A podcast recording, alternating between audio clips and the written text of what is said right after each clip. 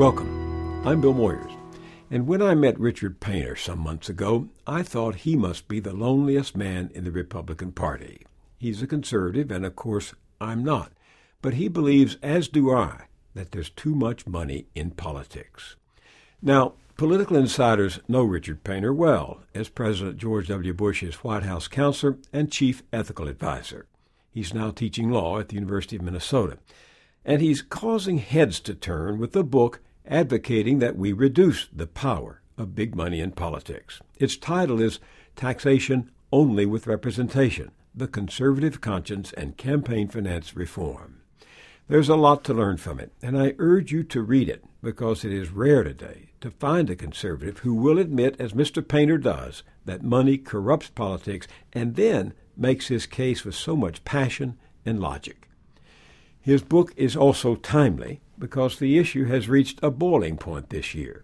Thousands of people descended on Washington just this month in a movement they call Democracy Spring, deliberately getting arrested to protest in behalf of cleaner politics and a government liberated from big money.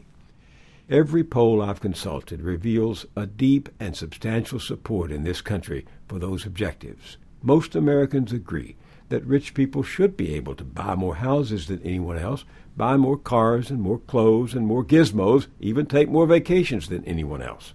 But they don't think rich people should be able to buy more democracy than anyone else. Richard Painter joins me now to talk about how to rein in the power of big money in politics so that we are indeed, as his book suggests, government of, by, and for the people. Welcome. Well, thank you very much, Bill.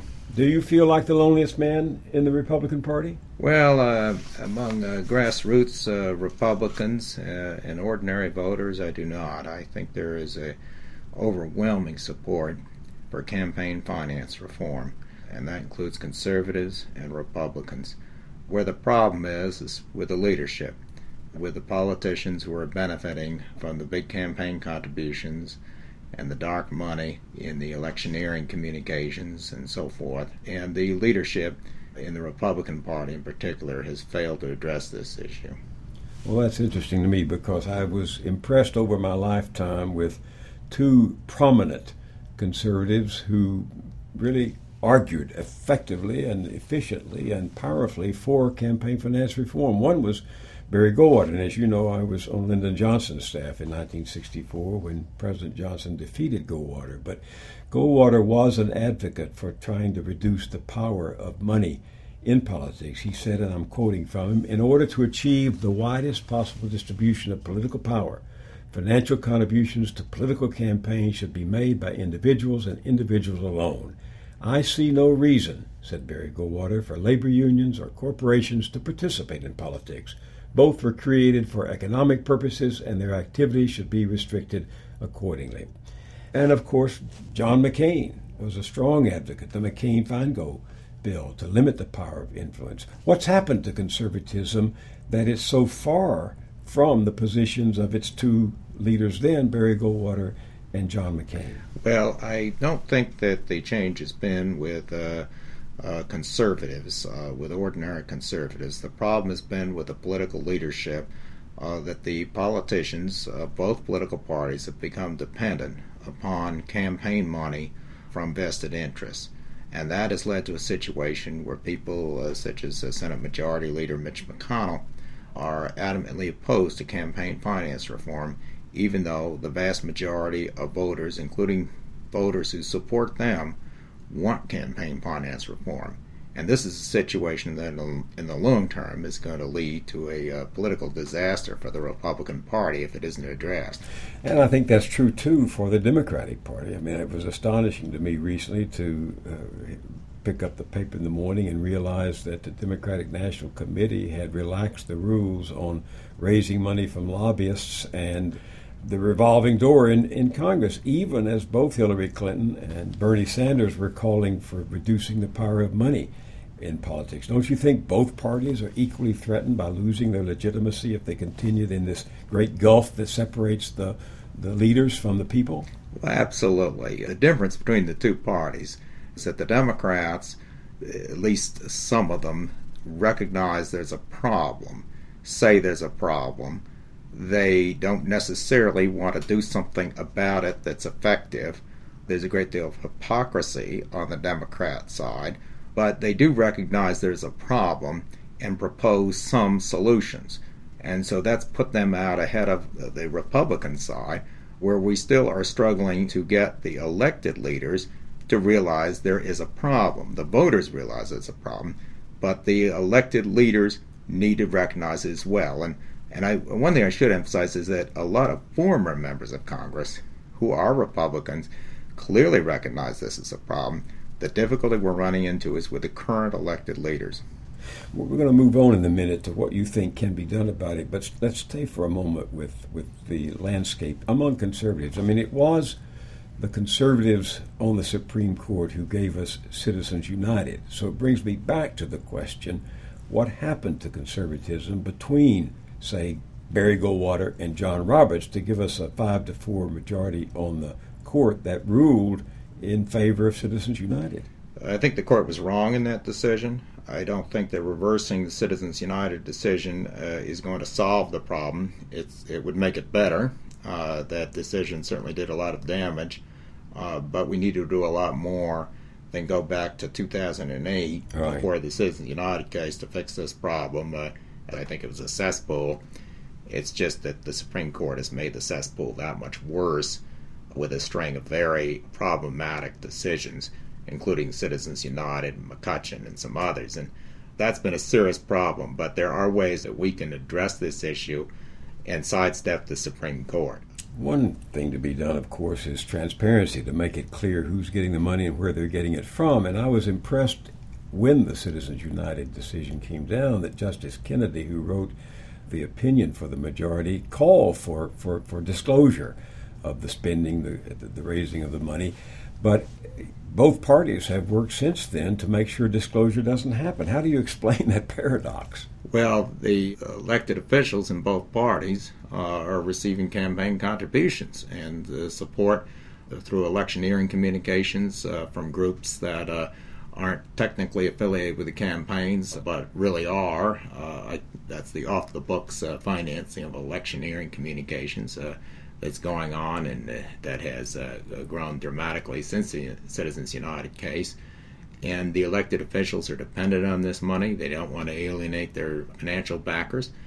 And they know their financial backers would withdraw support if their names were to be disclosed. So we see relatively little enthusiasm for enhanced disclosure. Uh, uh, President Obama has called for more disclosure, but Congress has done very little with respect to this issue, and it's it's a serious problem.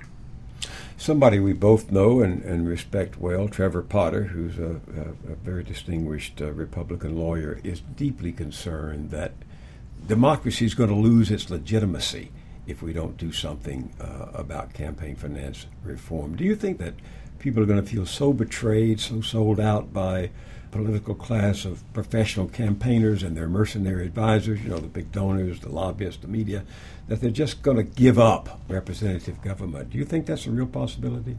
I am very worried about that. Uh, having a representative democracy requires the uh, confidence of the voters uh, in the system. And if voters lose confidence in the system, uh, they can make some very bad decisions. I think we have a lot of very angry voters, and we need to uh, be cognizant of the fact that if we don't have public confidence in the system, it's going to be easy for demagoguery to take over and for voters to flock to the type of candidate who promises an authoritarian regime or something like that. And uh, it, it's not a good situation. It's what destroyed the Weimar Republic in uh, Germany in the 1930s uh, lack of public confidence in the representative democracy, and it's a problem that we could deal with here in the United States.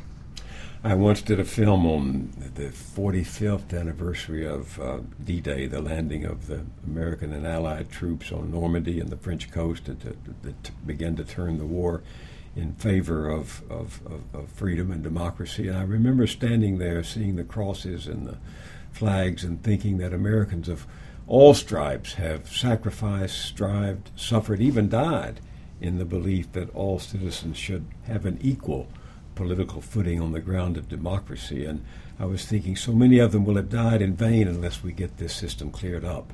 Do you agree with that? I do. Uh, we have had a representative democracy that has uh, functioned for over 200 years. We've had our, uh, our ups and downs. We went through a civil war uh, because we didn't deal with the slavery issue. Uh, we've gone through uh, difficult times in this country. Uh, but our representative democracy has survived. But it will continue to survive if it has the confidence of the voters. Uh, and we are competing now on a, on a, global scale with countries such as China that have an oligarchy in place. Uh, and uh, oligarchy indeed has been a popular form of government um, or has been pervasive uh, throughout human history. Representative democracy is a relatively new concept uh, that people started to talk about in the 18th century. Uh, the American experiment with representative democracy has been a great success, but we need to realize that it, it needs to be a genuine representative democracy where ordinary people have a vote, have a voice uh, in choosing the candidates who represent them. And if uh, we don't address this issue, uh, we could easily see a situation where oligarchies uh, are as a political system that oligarchy is a, is a more um, uh, persuasive um, system uh, where people will flock to uh, authoritarian government and other alternatives. So, what brings you to the fight now? Why have you decided to go against the grain of your own party leadership and call on conservatives to support campaign finance reform? Well, my uh, role in the political process is first as, as an American. And I have the same concerns that many Americans do about the economy, about my children's future. Uh, and um, we're all in this together Democrats, Independents, and Republicans. I also share the view uh, on campaign finance that is shared by many, many uh, very conservative voters who uh, have been consistently voting Republican, but may or may not uh, in the future uh, because there is an increasing amount of anger about the campaign finance issue and about the functioning of government in general. At the end of the day, in a representative democracy, it's about what the voters think, not what the um, the politicians in charge uh, think is best for themselves. Many of those voters, as you say, are are, are conservative. What's what's your working definition of a political conservative? Well, I, I describe several different groups of political conservatives, and these groups of political conservatives aren't going to agree on all issues. But one of the groups I uh, focus on is those who are worried about national security uh, concerns. Corporate wealth is global in a global economy. We're going to have money coming into our elections from China, uh, from the Middle East, from all over the world. And these are not necessarily countries that are hostile to the United States. Sometimes they are, sometimes not. But there's a fundamental principle at stake here is should the United States government be chosen by the American people or by well-to-do uh, interests, uh, by moneyed interests in other countries. And that's why we fought the American Revolution over that issue. Uh, we have uh, preserved our independence for over 200 years. Uh, but if we don't want the United States government carved up into spheres of influence by foreign powers and a global economy, we need to do something about this problem. It's a very serious problem, and I've outlined in the book about a dozen ways in which foreign money can get into United States elections I was really surprised with that, Richard. You come down very hard on this issue of Citizens United opening the door to foreign money. And I remember you, I'm sure you remember that in the State of the Union address soon after Citizens United was issued by the court, President Obama said that that decision was going to open the American political process to undue influence from money abroad. And you could see Justice Alito, I mean, it's a famous uh, uh, moment in video. You can see Justice Alito shaking his head and saying, not true, not true. You, you take the opposite position of Justice Alito. Well, Justice Alito is speaking of the law and what the law is, and the Supreme Court, uh, without actually issuing an opinion, affirmed a uh, District of Columbia Appeals Court opinion that said that Citizens United did not apply to the prohibitions on foreign money. And so at this point, the official position of the courts is that foreign interests do not have the same free speech rights that American corporations do. there are two problems. One, uh, there's a reason the, opinion, the, Supreme Court didn't issue an opinion because I don't think that position is logically defensible. But more important, it doesn't matter. There are about a dozen ways of getting that foreign money into our elections, whether or not Justice Alito or anyone else thinks it's legal. And so this I, have analogized to the 21 year old drinking age. It's illegal to drink under the age of 21. But I can assure you it's a lot easier to get foreign money into a U.S. election than it is to get booze under the typical uh, college campus in the freshman dormitory. And what what do you think about? Some of us have been calling on President Obama to sign this executive order that would require corporations that do business with the Pentagon to disclose their political spending. What do you think about that? Oh, eh, absolutely. And I think the president needs to sign this executive order. When we have government contractors who are making campaign contributions and then getting, getting the contracts, the pay to play game, uh, this is costing taxpayers a lot of money. And uh, we have these contracts being handed out by politicians, both Republican and Democrat. Uh, we had a terrible time in the uh, Bush administration controlling government spending uh, when the Republicans controlled both houses of Congress. Uh, Dennis Hastert was the Speaker of the United States House of Representatives, and uh, it was uh, close to impossible to get the politicians, even of our own party, to stop handing out money, taxpayer money, to various contractors and pet projects that would enrich uh, um, uh, special interests. And at a bare minimum, we need to have disclosure by government contractors of uh, the money that they are giving to politicians. And this is the kind of thing that drives up taxes uh, because the spending goes up and we have to pay for it. Either it's going to drive up taxes or drive up deficits. And for any fiscal conservative, this situation should be unacceptable. So I was just about to ask you, what do political conservatives lose with our present system of campaign finance. And you've just said they, they lose faith in limited government, right? Well, yes. Uh, so you're going to have more government spending uh, for more expensive government contracts. Uh, you're going to have regulation uh, that is uh, designed to appease uh, those who make the largest contributions, but regulation that often hinders small business in favor of big businesses.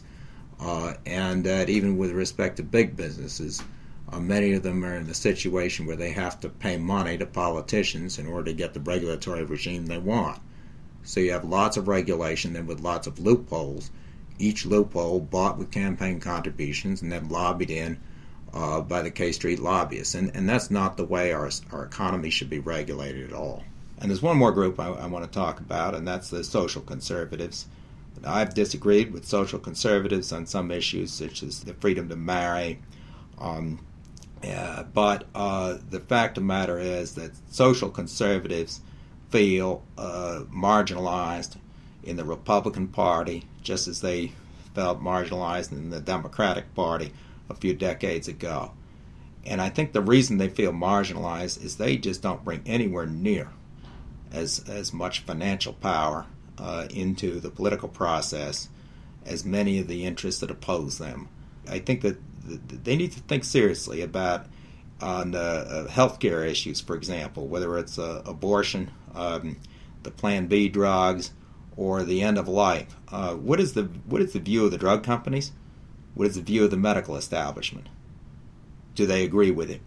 Because the drug companies and the medical establishment uh, the health services industry is pouring enormous amount of political campaigns, Democrat and Republican. But these decisions about the value of human life uh, and other issues that faith-based voters care about and may disagree about, that these issues should not be resolved because some uh, vested financial interests have a, uh, a, view about the value of human life versus money, uh, and that that's what influences the politicians of both political parties, and that is wrong, regardless of how we come down on those uh, on, on, the on the core issue. There are a whole range of issues where the, the money is on one side, and the uh, the social conservatives are in, in the position of this that uh, a story from the Gospel of Luke of the widow who puts the few pennies in the coffers while the rich men are standing around and pouring in lots more and and Jesus says, well, the, the poor widow, her, uh, her contribution is just as important, if not more important. And, and is that the way we're running our um, our democracy? And I would expect the, the faith community uh, to uh, uh to rebel against this system uh, and to uh, to kick the the money changers out of the temple of our democracy. This is unacceptable. So how do we stop it, Richard? I mean, I've read your book, read it twice, in fact, recommended it to many people, recommending it now to everybody, and you lay out some very specific steps that you think, from a conservative position, we could take. How, how do we stop this? How do we take the American political system back from the donor class? We need to get ordinary voters to not only say that they are in favor of campaign finance reform, but to put this issue at the very top of their list. Well, that's uh, that's that's the perverse part of this. The irony is that polls, as I said earlier in our conversation, show overwhelming support for campaign finance reform. Uh, Democrats, Republicans, and Independents, but the politicians they elect turn around and refuse to give the people what they say they want, which is less money in politics. It's certainly not representative government, is it? No, it's not, and that's the. It doesn't work. Uh, representative democracy doesn't work unless the voters get a chance to choose the candidates of the two major political parties, uh, rather than having a situation where the big donors choose the candidates of the two political parties, and then the voters are told to take a choice and make a choice in the in the fall. Uh, the voters need to have a role from the very beginning in choosing the political candidates of both political parties, or this system isn't going to work. And, and we see uh, a range of voters now who want to be fed up. The, the voters who want to see less taxing and less spending and less pork barrel projects and excessive regulation. The voters are worried about national security and the foreign money getting into our system. And now the, the faith based voters, both liberal and conservative, and values voters, knowing that they bring values to the ballot box, but they don't bring their checkbook, that they're going to be shut out. So now the next step is well, what are we going to do about it? Would you limit individual contributions to political candidates? I think that is part of a uh, of a good uh, um, uh, approach to this problem is limiting some of the individual contributions, uh, at least in some types of races. Uh, I'm uh, going to be appearing as an expert witness for the state of Alaska in a lawsuit that's brought has been brought in federal district court up in Anchorage against the state trying to invalidate their $500 limit. And one of the points I, going to make when I testify at trial is that the people in Alaska are in a very vulnerable situation with their state uh, House and Senate races and races for governor. That uh, money from not only the lower 48 states, but money from foreign interests that are all interested in the natural resources up there in Alaska could pour into those elections. You could have employers who are um, pressuring their employees to make contributions. One way to address that is to say, okay, $500, that's the maximum uh, into this races for the state house and the state senate and the um, and then they have some other controls up there as well. So I think in in some contexts, uh, limitations on individual contributions can be part of the solution. I don't think it's going to alone solve the problem. but could be part of a constructive solution to this problem. But unless we do deal with it, uh, the widow's mite isn't going to count. I mean, George Soros can give a million dollars, and Soros therefore becomes uh, many times more a citizen with uh, of influence than I do or the widow does with her mite, and only because he's he's rich, right? Well, yes, and that's that's the problem. Uh, and uh, the only reason I say that uh, that the limitations on individual contributions don't uh, solve the problem is that someone like George Soros, um, uh, the Koch brothers, uh, and and others, and this includes foreign billionaires, although they would have to do it more discreetly, uh, that there are other ways they can get the money into the system than through individual contributions to the campaign. And, and they have these dark money organizations set up under 501c4, the Internal Revenue Code. They don't have to disclose their donors, so that money could be coming in from anywhere.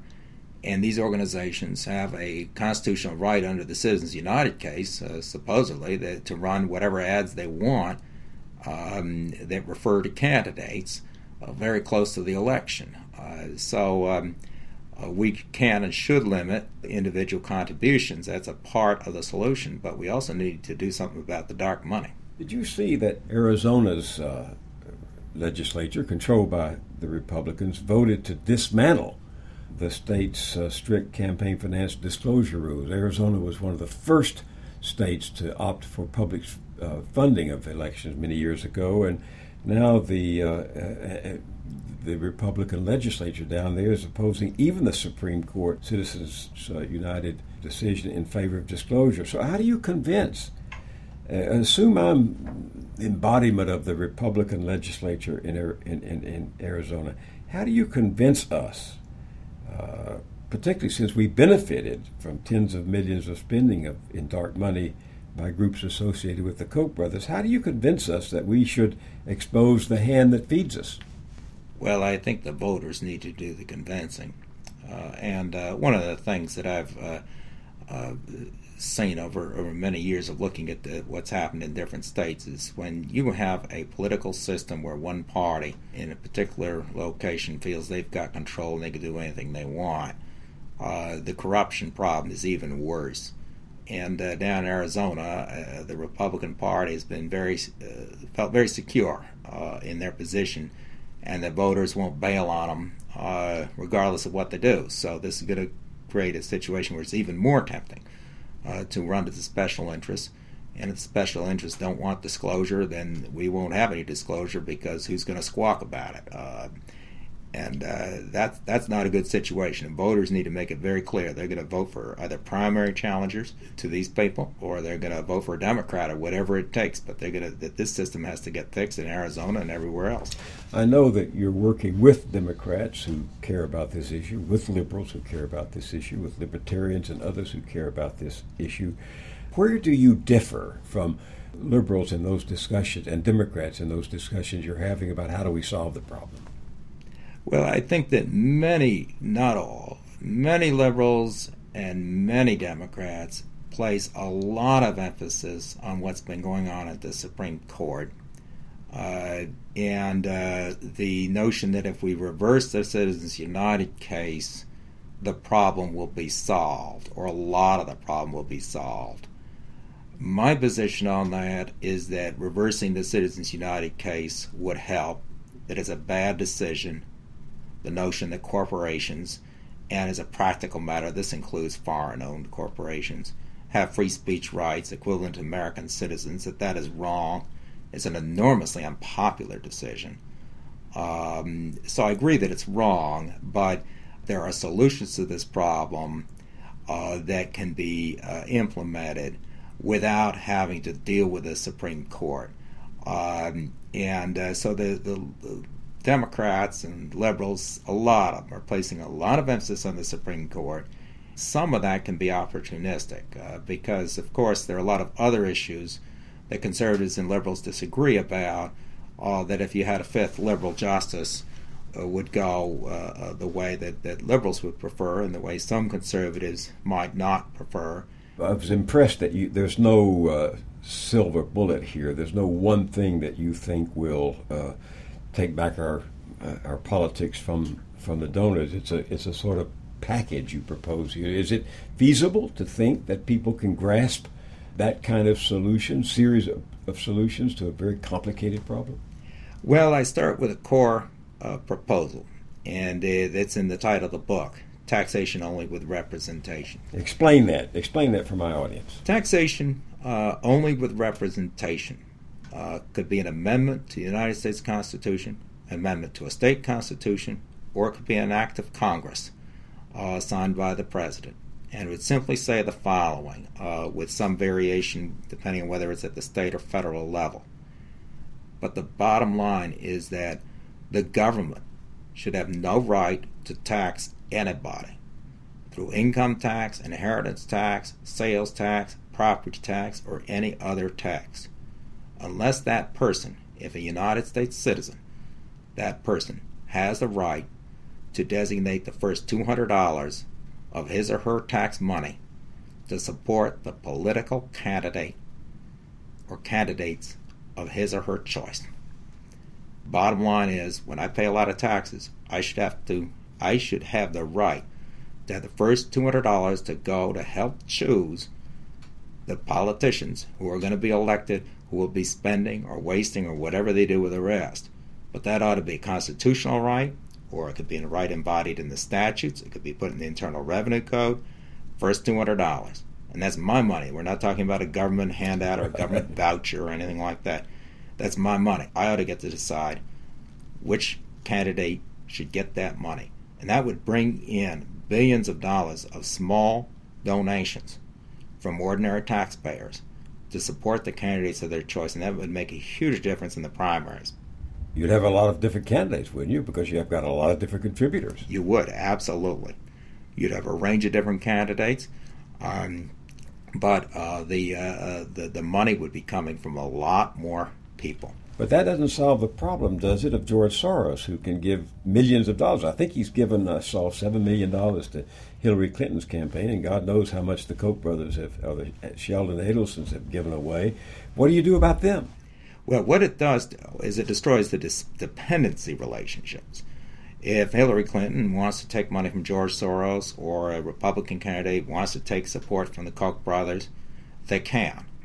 But they aren't dependent on that money because with the taxation only with representation provision, there's billions of dollars from ordinary taxpayers uh, that is available to fund campaigns if the candidates can convince those taxpayers that they are worth supporting. And uh, if a candidate is getting a lot of money from George Soros, that may make it a lot harder for that candidate to appeal to ordinary voters uh, who are deciding where to spend their $200. Why send your $200 to someone who's getting a couple of million dollars uh, from uh, from some very rich guy? Uh, a lot of voters are going to think twice about that. So if you combine this uh, taxation only with representation provision with some enhanced disclosure laws, so people can find out what George Soros is doing with his money and who's benefiting from it uh, I think you could have a situation where the ordinary voters easily uh, could uh, could balance out uh, what's going on with the big money, uh, and at least the politicians wouldn't be dependent on the big money to stand for election. Your book left me hopeful, Richard, because you're a man of influence, a man of accomplishment, served in the Bush administration. You know the world and the way it works, and you think we can do something about this. But it left me also pessimistic, as much of my own work in this field has done, because we are in the grips of two political parties who benefit from the system as it is, and whose main mission is to increase their hold on our government and therefore to increase the power of incumbency. And with two parties, the only two parties we have opposed to everything you're you're suggesting here, actually you're echoing, as you may or may not know, I'm sure you probably do know, echoing an ancient uh, historian, uh, Plutarch, who said about the impact of money on the downfall of the Roman Republic, and I'm quoting here the abuse of buying and selling votes crept in, and money began to play an important part in determining elections. Later on, however, the process of corruption spread to the law courts and to the army, and finally, even when the sword became enslaved by the power of gold, the republic was subjected to the rule of emperors, an oligarchy, a plutocracy. And without being an alarmist, I can say that when you read Taxation Only with Representation, your book, uh, you, you, you see that same uh, handwriting on the wall. Where do you come out? Are you, are you hopeful or pessimistic or what? Well, I am very concerned. Uh, the um, accounts of the decline of the representative democracy in, in Rome are very uh, much to the point. Uh, but we struggled with this issue over the years. This isn't something that's in, that's entirely new. Uh, what we have, though, in the Republican Party is, is very interesting because I think that this current campaign finance system isn't really oligarchy. It's not a tiny percentage of people getting together and calling all the shots. It's it's chaos because these campaign contributors often have conflicting agendas. They have very selfish agendas.